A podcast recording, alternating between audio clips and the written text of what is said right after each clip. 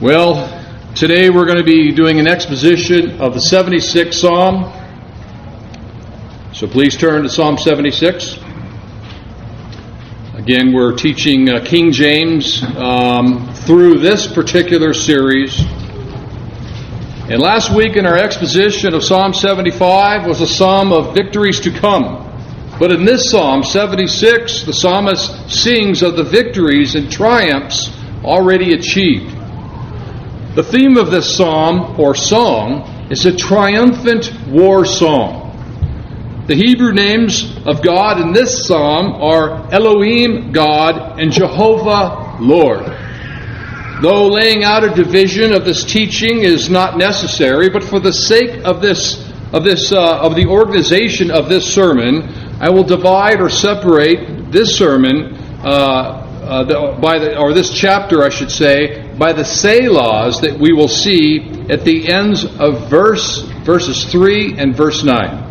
And again, we know that selah is the psalmist is saying pause. It's a pause in the stanza, beginning with verses one through three. In Judah is God known. His name is great in Israel. In Salem also is his tabernacle and his dwelling place in Zion. There break he the arrows of the bow, the shield, and the sword, and the battle. Selah. In verse 1, it's saying that Judah and the tribe of Judah, we must understand, represent the entire nation. Uh, many Christians may not realize that our Lord, by his sovereign providence, placed Jerusalem right smack in the middle of planet Earth. If you have a globe in your home, look at it and spin it in your hand, and you will see Jerusalem right in the center.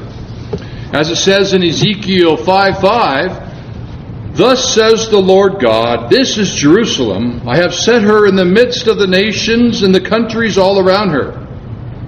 And it says in Psalm 114, which is a theophany, again, a theophany is a visible manifestation of God. In Psalm 114, which, Lord willing, we may be teaching soon, says, When Israel went out of Egypt, the house of Jacob from a people of straying language, Judah became his sanctuary, and Israel his dominion. The sea it and fled, Jordan turned back. The mountains skipped like rams, the little hills like lambs. What ails you, O sea, that you fled? O Jordan, that you turned back? O mountains that you skipped like rams, O little hills like lambs. Tremble, O earth, at the presence of the Lord, at the presence of the God of Jacob, who turned the rock into a pool of water, the flint into a fountain of waters. The God of these scriptures, as you know, uh, yesterday I was preaching the gospel at two different abortion mills, and one lady had told me, I already believe in God. And I, as she was ready to enter the place to do an evil deed to the child, and I pled to her and I said, Do you believe in Jesus? And she said, Yes. Do you believe that he was conceived, that he died, that he went to the cross, that he was buried, he rose again on the third day? And she said, Yes. And you do not feel guilty about entering that building? And she says, No. And I said, You are living proof, ma'am, that an intellectual belief of God or Jesus, or that even He died, buried, and rose again, an intellectual belief is not salvific. Ma'am, you must be saved. You must repent and be have your heart circumcised by the Holy Spirit. She didn't understand the God of Abraham, Isaac, and Jacob. She had formed Jesus into a figment of her own imagination rather than submit to the image of Jesus as the Christ, the Christ of these scriptures, Almighty God. And you see, the God of these scriptures is the God of Abraham, Isaac, and Jacob. That's the God that we preach from the pulpit. That's the God that the church believes in. But his name is not great just in Israel. His name is great over the entire planet Earth and the entire universe. And his son is the one whom died for a diverse populace of people from all over the world all over the, the universe, which is His church, the bride of Christ. This is the God that we serve. August Tholuck said back in the 1800s, the church of true believers, true believers, is now the theater of the glory of God.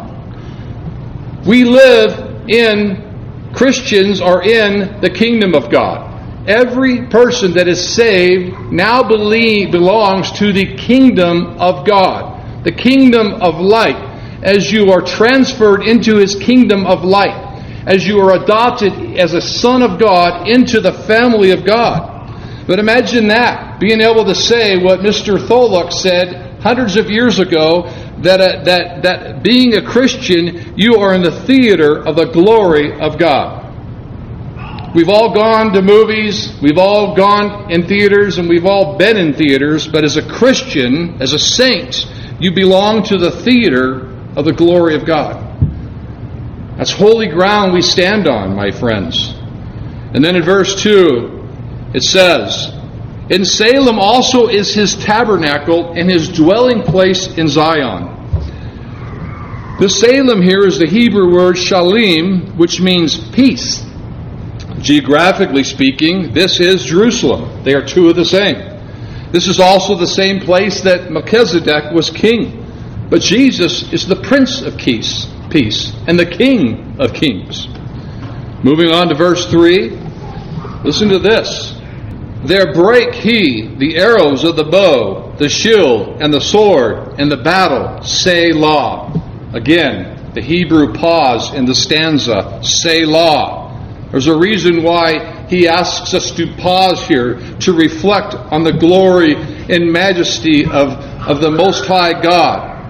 That God broke these things, He destroyed them, He tore them apart. You see, a strong military strategy is to engage in strategic warfare uh, where we don't just attack thy enemy as a nation or as a, a mili- an American military, but we do our best to destroy the enemy's offensive and defensive weapons.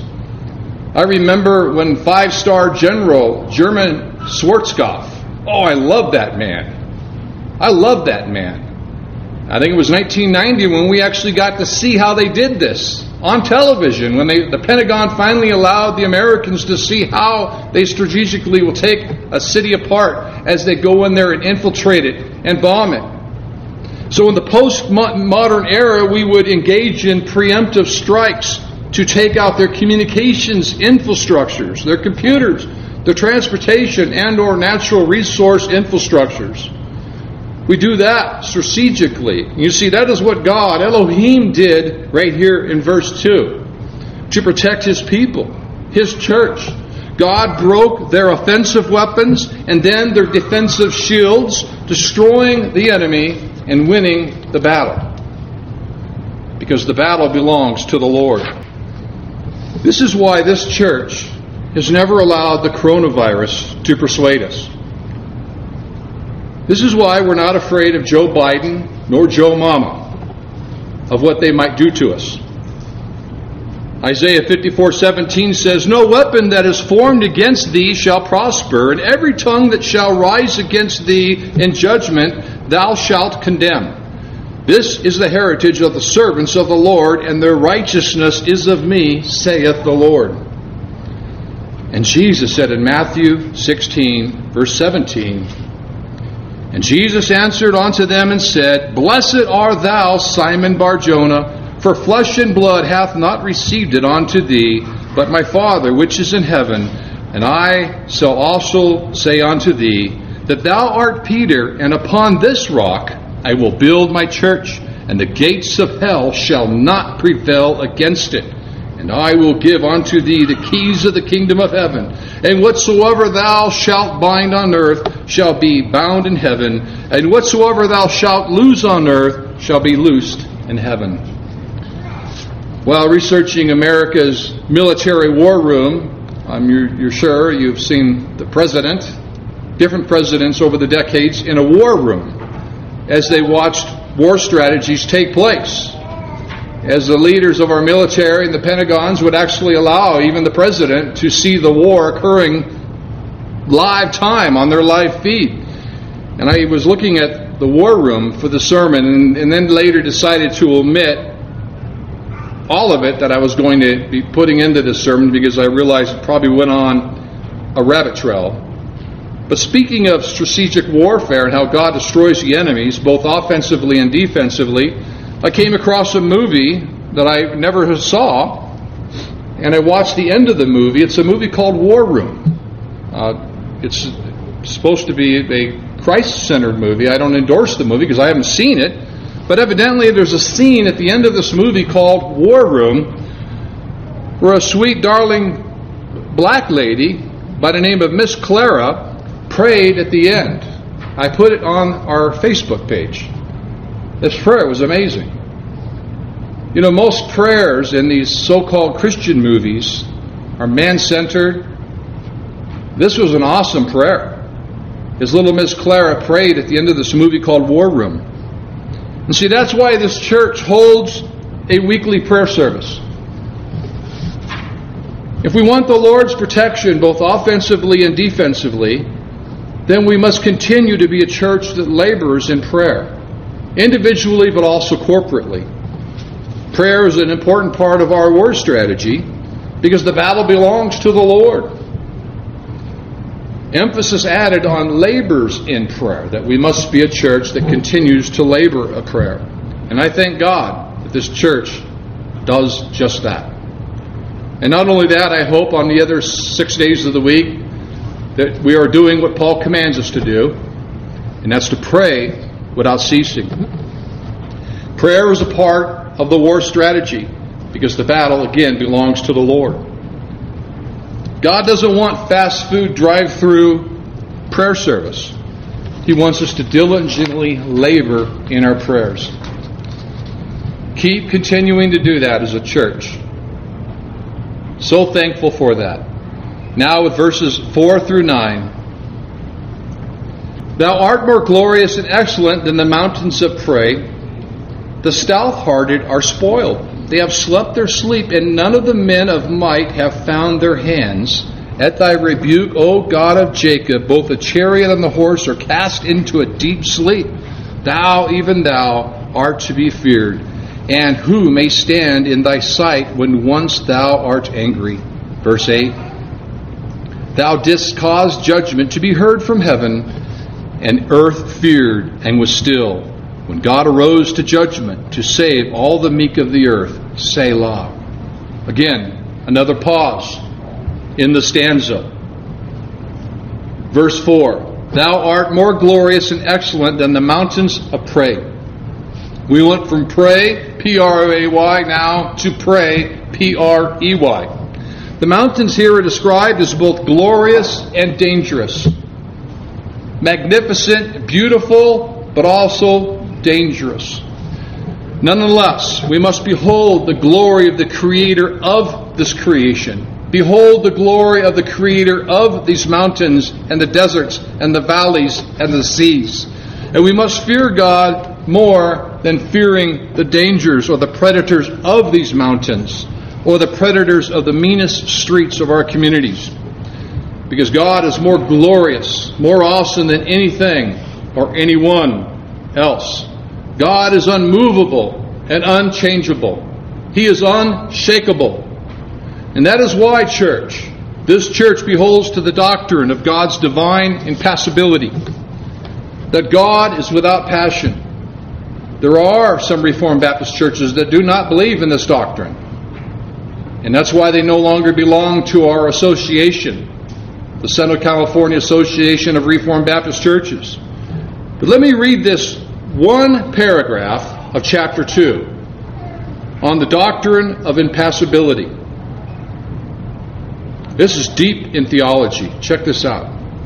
The Lord our God is but one only living and true God, whose substance is in of himself infinite in being and perfection whose essence cannot be comprehended by any but himself, a most pure spirit, invisible, without body, parts, or passions, who only hath immortality, dwelling in the light which no man can approach unto, who is immutable, immense, eternal, incomprehensible, almighty, every way infinite, most holy, most wise, most free, most absolute, working all things according to the counsel of his own immutable and most righteous will, for his own glory, most loving, gracious, merciful, long suffering, abundant in goodness and truth, forgiving iniquity, transgression, and sin, the rewarder of them that diligently seek him, and withal most judge and terrible in his judgments,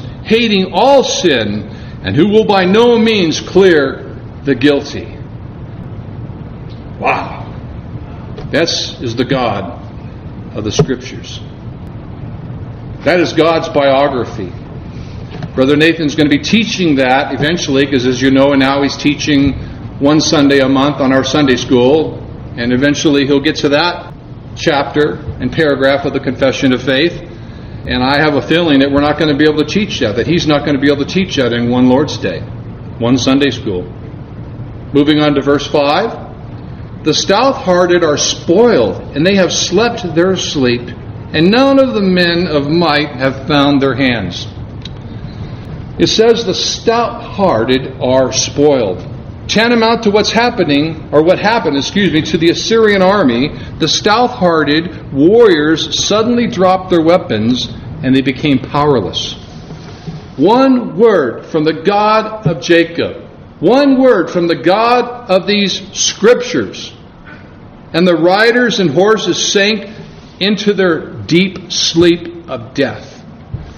God spoke things into existence with His words.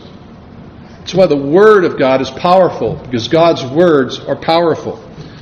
In verse 6 it said, In thy rebuke, O God of Jacob, both the chariot and horse are cast into a deep sleep. Imagine if authorities or criminals had to recreate uh, the scene of a mass casualty crime scene. Or perhaps the National Transportation Safety Board would have to comb through the aftermath of the of the uh, of an American uh, or a commercial airline tragedy. August Tholuck described this. Verse six is this. Listen to this. The poet describes the scene, speaking of verse 6, the poet describes the scene as if we were walking along with him through the camp, which so lately was full of life, but is now silent as death. Their chariots were dead, the horses were dead, and the army of men were all in their deep sleep, which means dead. They were dead in their sleep. But make no mistake, church, the Lord our God still intervenes today as he did then. God is still the same just, righteous, holy God that is angry with the wicked every day. But thanks God for every person in this congregation that is saved, know this that He loves you. That He loves you.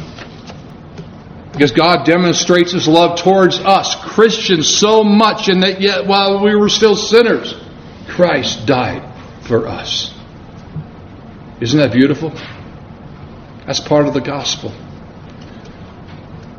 Verse 7 Thou, even thou, art to be feared and who may stand in thy sight when once thou art angry? Here's another double emphasis. I mean, a triple emphasis. We've read many double emphasis through the Psalms, but here's a triple emphasis on God.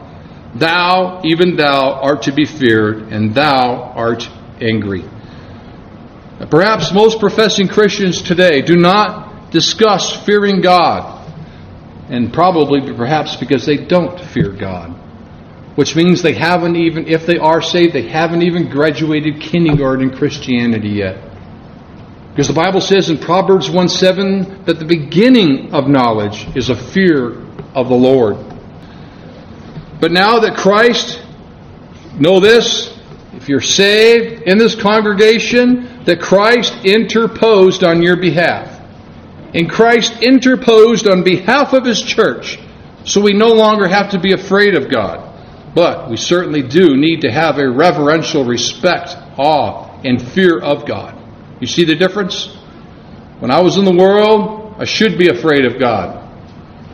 As the scripture says, it's a fearful thing to fall into the hands of a living God. But as a born again believer, now I just fear God. W.S. Plumer, another old school man, hundreds of years ago, said this The repetition of thou gives a sense much as if the psalmist had said, Thou alone. To be feared, very commonly so rendered, to those who oppose God, he is terrible. They have good cause for trembling. To those who oppose God, he is terrible. That's terrible to say, but the Bible never called us to be nice. The Bible didn't call Christians to be nice. And sometimes we have to say things that might sound terrible to the unregenerate. We should be loving and love our neighbors, but I'm not called to be nice. And so if you're not God's, if you're not His, God does not have a wonderful plan for your life. I was invited to go to a venue that I will not mention. Still praying about it. And I looked at the website for the minister that will be preaching at this venue. And their soteriology is telling the lost world, again, this is the old phrase God has a wonderful plan for your life. But my dear friends, God has a wonderful plan for His church. God's plan for the unregenerate is to cast them into the lake of fire. So tell, to tell a lost world that God has a wonderful plan for your life is a lie. Because the truth is, God's wonderful plan for you might be to cast you into the lake of fire. That's what I tell the lost in the world all the time. That's why I compel them to come to Christ for salvation after preaching the law and gospel to them. And if you get saved, He has a wonderful plan for your life. And it's eternal life in heaven with Him, where there is no more pain, no more sorrow, no more tears, no more sin, etc., etc. And so the answer to this rhetorical question, and who may stand in thy sight when once thou art angry? The answer is no one will stand. No one can stand. That's why I have Christ to stand in my place on Judgment Day. When us Christians stand before God, we can plead Christ. Lord, the only reason why I deserve to go into heaven is because Christ stands in my place. He is the interposer. That's why the church gets to go to heaven, because of what Christ accomplished on that glorious cross. As it says in Psalm chapter 1, six verses, the first three speak of the regenerate, and then verses 5 through 6 speak of the unregenerate, the non saved. Blessed is the man that walketh not in the counsel of the ungodly, nor standeth in the way of sinners, nor sitteth in the seat of the scornful, but his delight is in the law of the Lord, and in his light doth he meditate day and night. And he shall be like a tree planted by the rivers of water that bringeth forth its fruit in his season. His leaf also shall not wither, and whatsoever he doeth shall prosper. That's for Christians. Now listen to the warning to the non saved, verses 4 through 6. But the ungodly are not so, but are like the chaff which the wind drives away. Therefore the ungodly shall not stand in judgment they shall not stand in judgment, nor sinners in the congregation of the righteous. For the Lord knoweth the way of the righteous, but the way of the ungodly shall perish. Oh, we will all stand before God on Judgment Day. Everyone will stand. But the non saved will not be able to stand. They're not going to be, make it. That's why we as the church must go out and give them the law and the gospel. Verses 8 and 9. Thou didst cause judgment to be heard from heaven. The earth feared and was still. When God arose to judgment to save all the meek of the earth, Selah. Another pause in the Selah, in, in, in the stanza. In verse 8, he mentions how God's judgment can be heard from heaven. Folks, we have heard God's judgment from heaven. We all have in different ways. We've seen God's judgment from heaven on some of the news reports that we watch on television. We can see God's judgment occurring today.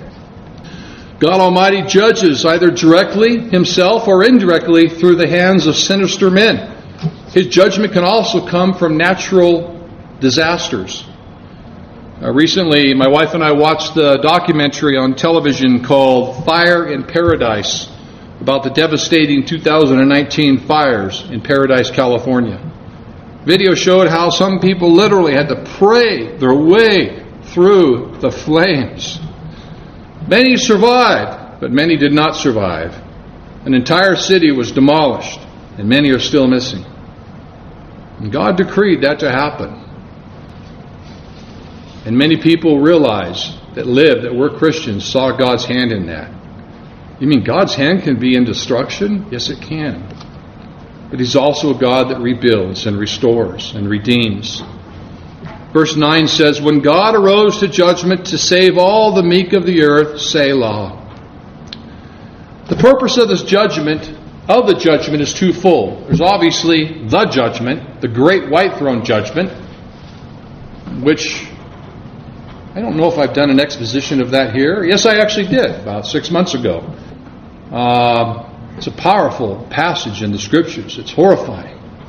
It's rated R, as I warned, rated R for graphic violence. It's horrible, wicked to see what will happen to the unregenerate. No, no, it's not wicked.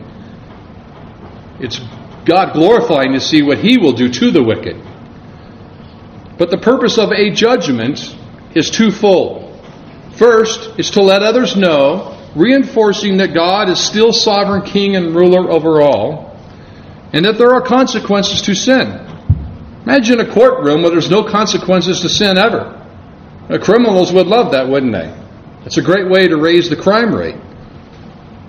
But this judgment for some is immediate, for some it's eventual, and some it's eternal. Christ will escape. Christ's church will escape the ultimate judgment. Secondly, the judgment of God gives comfort to the people of God, the meek. It says here that he comes for the meek, to save all the meek of the earth, Selah. He saves the meek. Blessed are the meek. They will inherit the kingdom of God. And God is glorified in this. So God is glorified in judgment of some, and He's glorified in the salvation of others. I have family members, children, and 13 grandchildren. Some of them are saved. God will be glorified in that. But, church, not many parents will say this. Some of them are not saved and they will perish in hell. And God will still be glorified in that. Moving on to verses 10 through 12. Surely the wrath of man shall praise thee, the remainder of wrath shall thou restrain. Vow and pay unto the Lord your God. Let all that be round about him bring presents unto him that ought to be feared. He shall cut off the spirit of princes. He is terrible to the kings of the earth. In verse 10, surely the wrath of man shall praise thee. The reminder, excuse me, the remainder of wrath shalt thou restrain. Back in 2017, we all saw on television the worst shooting massacre ever in America's history. And that was the Jason Aldean concert in Las Vegas. I wrote a blog post about it, which was absolutely hated by so many people. I had so many professing Christians just call me to the carpet on it. Though there were many decent people, good old country music, it's not what it used to be, folks. It used to be decent. But there were many good, decent people some God fearing peoples, some God bless America type of people that were at the concert, no doubt. But the brutal truth is, the attendees were, many of the attendees were the revelers mentioned in 1 Corinthians 6, verses 8 through 9. Many of them were literally practicing the sinful lifestyles mentioned in those passages, including but not limited to fornication, drunkenness, revelry, sensuality, worldliness, homosexuality, sorcery, which is drug use, etc., etc. So, how do you know? You weren't there. I wasn't. But you can see in their own Facebook posts. You can see them post what they're doing while they're there live on Facebook, on social media, by their own admission, flaunting these sins. I remember one video while the shooter was still firing rounds. Still firing him. He had a beer in one hand and he's screaming. He can't see the shooter. The police don't even know where the sniper is yet. And he's flipping the guy off, cursing profanities at the sniper with thick slurred speak, holding his beer in one hand, staggering as he's telling the sniper off. How ridiculous. How sinful is this? And that's why I believe God decreed that shooting to occur. Because of the lasciviousness and the sin that was proudly, arrogantly portrayed there. There was a street preacher in the Los Angeles area, actually Ventura County, at a Jason Aldean concert on his large megaphone calling all men everywhere to repent and trying to preach the gospel and people were flipping him off and mocking the preacher. And we wonder why God decreed something like that to happen at a concert. That preacher was giving those warnings before that shooting even occurred. As horrific as that shooting massacre was, God is still restraining much of his wrath today. He's holding it back, church. As another said, God often overrules the wickedness of men to his own glory, as in the cruelty of Joseph's brethren, in the hardness of Pharaoh's heart, and the betrayal and con- con- crucifixion of Jesus Christ, and here in discomfiting the greatest and best equipped armies. End of quote. Moving forward. Wow, as we go through these Psalms, and again, the only ones that we're skipping are because they're they're parallel each other or they're repetitive in nature. But we're fast forwarding through some of them because we've already taught things that were so similar. But many of them do speak of God's judgment and wrath. And know this that Christ went to that cross and bore God's wrath instead of your place if you're saved in this congregation. He did that for us, for church, for His church. And so when we see His judgment and His wrath, it ought to make us appreciate our salvation even more.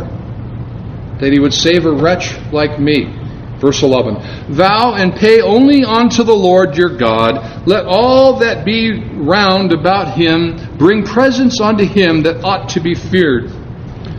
Regarding vows, vows are either conditional or unconditional.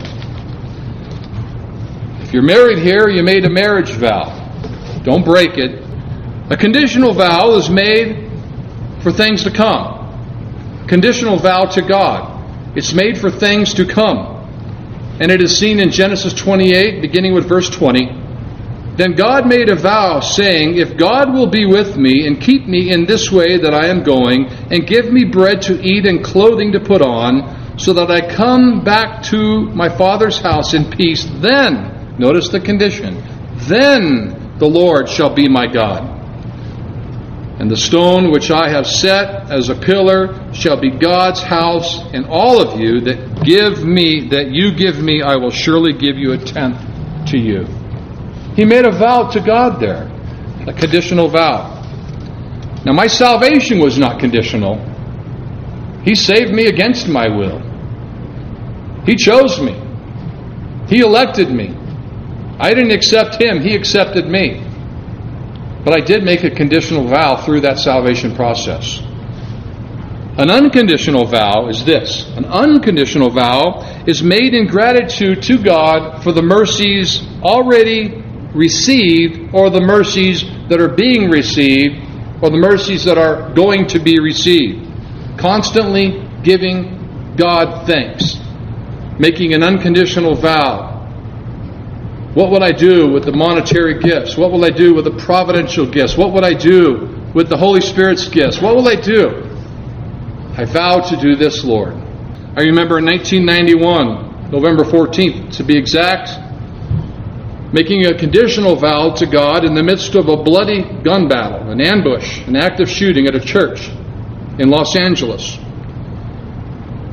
And now, over the years, I've re examined my vow, reread my testimony that's written. Do I need to renow my vows? Do I need to repent? And I give an unconditional thanks for those mercies received. It was a conditional vow Lord, I will serve you. I will tell others about you. And then, sense past tense salvation, an unconditional vow to God, giving thanks for the mercies received. Nevertheless, if or when we break our vows, which we will, we do, we are sinning against our Lord. It's important, church, to a lot of reformers don't think testimony is important. I actually do. I think testimonies are important. They should never replace the gospel, ever, because the power of God unto salvation is the gospel. But our testimonies are important. And if you don't have it written down on a journal or online or wherever it might be, just to re examine your testimony of when you got saved and how you got saved, and ponder on those thoughts and reflect on them, and ask the Lord to minister to you, and how can you renew your unconditional vows after salvation. Verse 12 He shall cut off the spirit of princes, he is terrible to the kings of the earth. No doubt persecution will increase in America. I know many Christians do not believe that. Um, but much of the persecution, I do believe, will not come from the atheists. It will not come from the gay community, though it will. It will not come from an unsaved world, though it will. But it will also come from the government. Government will persecute us. Police officers, courts, judges, criminal and civil. I sent the church an email just the other day from a Reformed Baptist pastor with a list of pastors that are receiving heavy, heavy levies today, 13 months after the lockdown, still receiving fines for having church. They're being persecuted by the hands of a judicial system, the government, and police officers.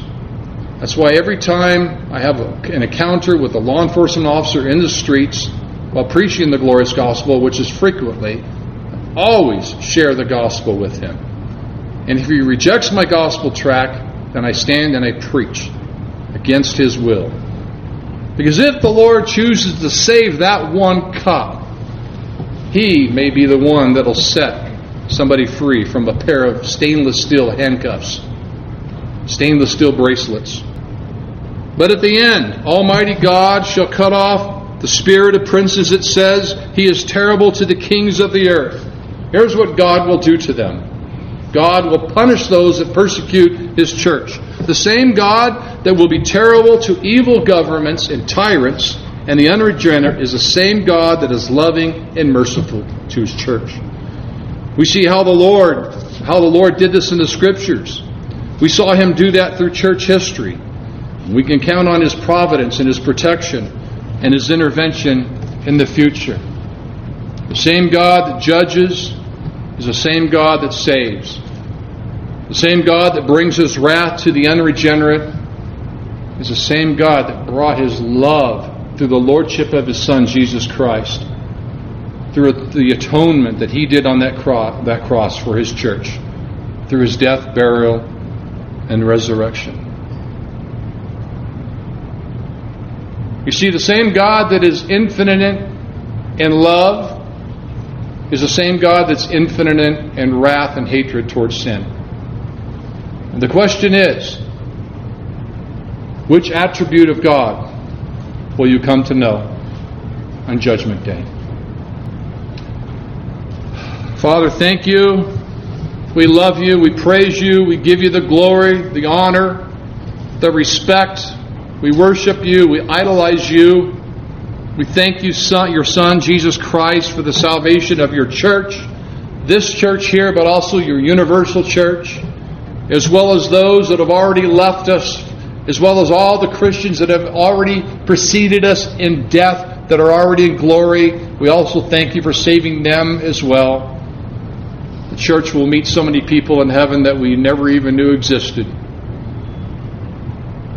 We ask that we as a local church would grow in your grace and knowledge of your Son, Jesus Christ. We ask that we would worship you next in the ordinance of your Holy Communion and that means of grace as Pastor Mike hosts that Holy Communion service. In Jesus' name, Amen.